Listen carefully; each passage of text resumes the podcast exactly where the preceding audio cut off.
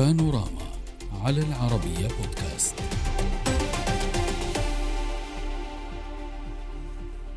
نتائج الانتخابات الرئاسية والبرلمانية التركية يتردد صداها إقليميا بل وحتى دوليا فتركيا من دول مجموعة العشرين لديها ثاني أكبر قوة عسكرية في حلف الناتو بالإضافة إلى دورها الأمني بين البحرين الأبيض المتوسط والأسود عوامل يرى محللون أنها دفعت أنقرة لتغيير سياستها تجاه الولايات المتحدة والناتو بل وحتى الاتحاد الأوروبي.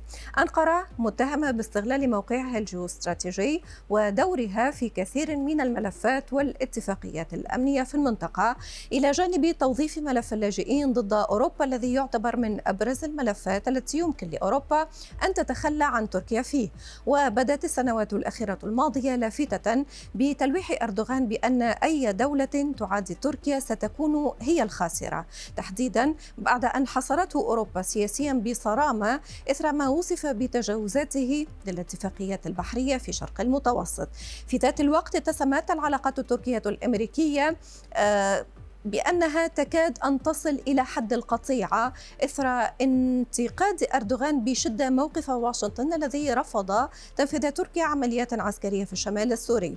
ما دفعه لعرقلة انضمام فنلندا والسويد إلى حلف الناتو نكاية بواشنطن التي تؤيد هذا الانضمام بقوة. وفيما بدا محاولة لترميم تلك العلاقات مع أوروبا وأمريكا طرح أردوغان نفسه كوسيط في الصراع الروسي الأوكراني بطريقة فسرت على أنها ارتباط أو ربطها البعض بأنها ترويج لنفسه كقائد عالمي.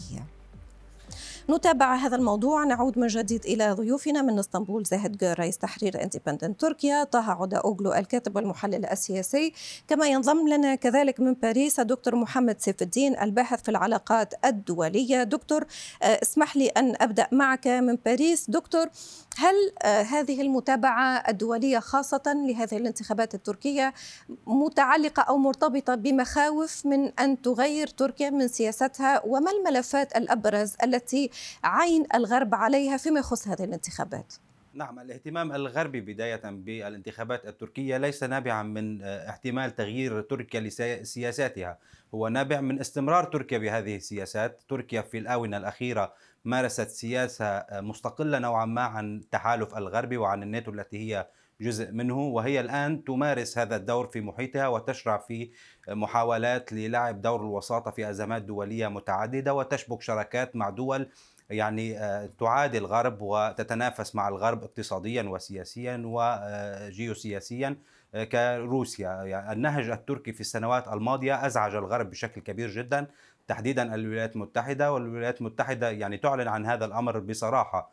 والتصريحات خلال الحملات الانتخابية في تركيا أيضا تعطي هذا المعنى وتظهر بأن الغرب اليوم يدعم المعارضة التركية في محاولة لإحداث تغيير في في تركيا والتغيير في تركيا هو تغيير ممكن أن يكون كبير جدا في المنطقة م. يحدث تحولا كبيرا جدا آه، وهذا الأمر بالنسبة للغرب أمر أمر مطلوب. ولكن دكتور فقط لأفهم من حضرتك هل تشير هل تشير دكتور بأن الغرب آه، يدعم فكرة أن تفوز المعارضة؟ نعم هذا هذا ما أشير إليه بالضبط وهذا الأمر كان واضحا في تصريحات المعارضة وكان واضحا في التصريحات الغربية وفي الإعلام الغربي الذي يعني مجلة ايكونومست منذ أسبوعين وحتى الآن تروج بشكل كبير جدا وتضع الأغلفة في محاولة لهزيمة لهزيمة أردوغان.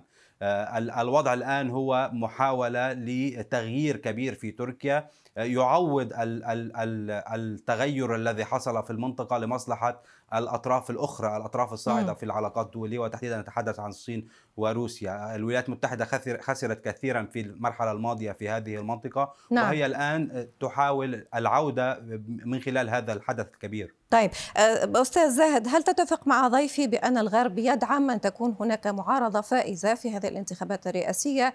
وبالتالي هذه العلاقة إن أه، طبعا اتفقت معه هل نتحدث على التغيير في سياسة تركيا؟ قد يكون في صالح تركيا؟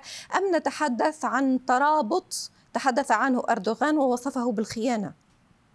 يعني إذا كنا نتحدث عن أه، دعم غربي للمعارضة التركية بشكل مباشر آه، لا أعتقد ذلك لكن لا شك أن المعارضة التركية إن فازت في هذه الانتخابات ستكون لديها علاقة أفضل بالمنظومة الغربية ابتداء وبحلف الناتو ثانيا وبالولايات المتحدة الأمريكية ثالثا أو ثالثا وثانيا وأولا. وبالتالي أنا أعتقد أن من المؤكد أن علاقة الاتحاد الأوروبي بشكل عام والاستحقاقات التي كانت تنتظر تركيا أمام الاتحاد الأوروبي والكثير من الاتفاقيات التركية الأوروبية التي تعتبر الآن معطلة آه، من المؤكد أنها سيتم إحيائها بشكل عام حتى عندما ننظر آه، يعني إلى سياسة حزب العدالة والتنمية آه، في سنواته الأولى كان يرفع شعار الالتحاق بالاتحاد الأوروبي وتنظيم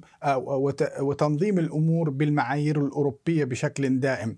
الأمر الذي جعل تركيا حقيقة في مصاف الدول المتقدمة نعم. لأنها أخذت بهذه المعايير الأوروبية. أعتقد اليوم خطاب المعارضة لا يختلف كثيرا عن خطاب حزب العدالة والتنمية في عام 2002 و2003 وما بعد. م. لكن هناك تحولات قد حصلت في السياسة الداخلية التركية والخارجية التركية والعودة إلى تلك السياسات من المؤكد أنها ستجلب الكثير من الإيجابيات لتركيا والاستثمارات أيضا الأوروبية لتركيا. نعم. يعني وكذلك طيب. وضحت فكرة حضرتك فقط مع الولايات نعم المتحدة آه، الأمريكية. نعم تحدثت عن علاقة تركيا بواشنطن وقلت بأن المعارضة قادرة أن تحسن أكثر من هذه العلاقة.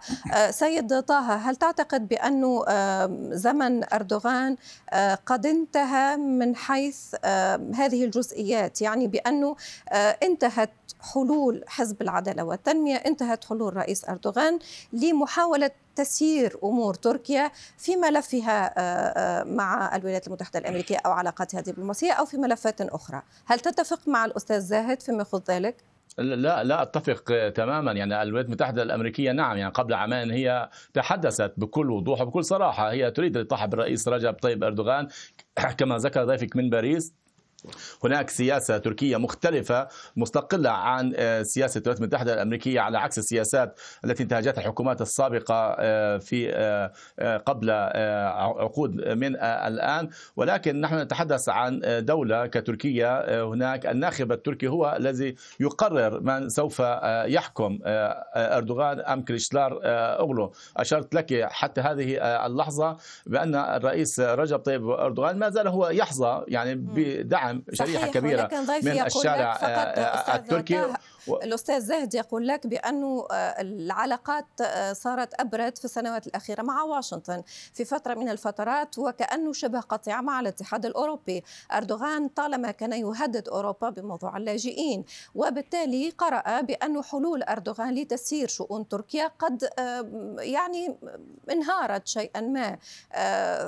ما رأيك لا يعني حاليا سيدتي لا يعني سيدتي كريمة يعني حاليا هناك نلاحظ أن دول عديدة في المنطقة هي حولت إلى الشرق كروسيا وكالصين. والولايات المتحدة الأمريكية لم هي الدولة الوحيدة التي يعني تبقى. نعم تركيا منذ سنوات علاقتها جيده مع الولايات المتحدة الأمريكية آه، سياسية وعسكرية. وإلى حتى هذه اللحظة تركيا يعني هي لم تتخلى وتؤكد دائما بأنها آه، هي عضو أساسي ومهم في حلف الناتو وعلاقتها مع الولايات المتحدة الأمريكية. لكن السياسة التركية الأخيرة الخارجية أصبحت سياسة ليست متعددة الأبعاد. هي تبحث عن مصالحها. هناك لها مصلحة مع آه، روسيا. نتحدث أن هناك تحالف كبير تركي مع روسيا. هناك تحالف فقط نعم. مصلحي واضطراري أو تكتيكي. إن صح التعبير في ساحات مختلفة. تتحدث نتحدث عن أزمة سورية آه، تركيا هي منخرطة فيها وروسيا متربعة آه، على الأرض السورية في ليبيا في مناطق أخرى في البلقان. لذا كان يجدر أو يحتم على تركيا أن تتواصل وأن تتعاون مع روسيا. وهذا أغضب طيب الولايات المتحدة الأمريكية. و... في خصوص هذا الموضوع بالتحديد وهنا سؤال لك دكتور محمد آه، تحدثت عن موضوع سوريا في الواقع. البعض قال بأن الملف السوري محاولة التقارب مع الجانب المصري آه، محاولة آه، آه، يعني التراجع في اللغة الحادة فيما يخص موضوع اللاجئين كلها كانت ملفات استخدمها أردوغان ليس لقناعة بها وإنما لأنه استخدمها لهذه الانتخابات وهنا سؤال دكتور محمد هل تعتقد بأنه إذا فاز أردوغان سيتراجع عن كل هذه الوعود؟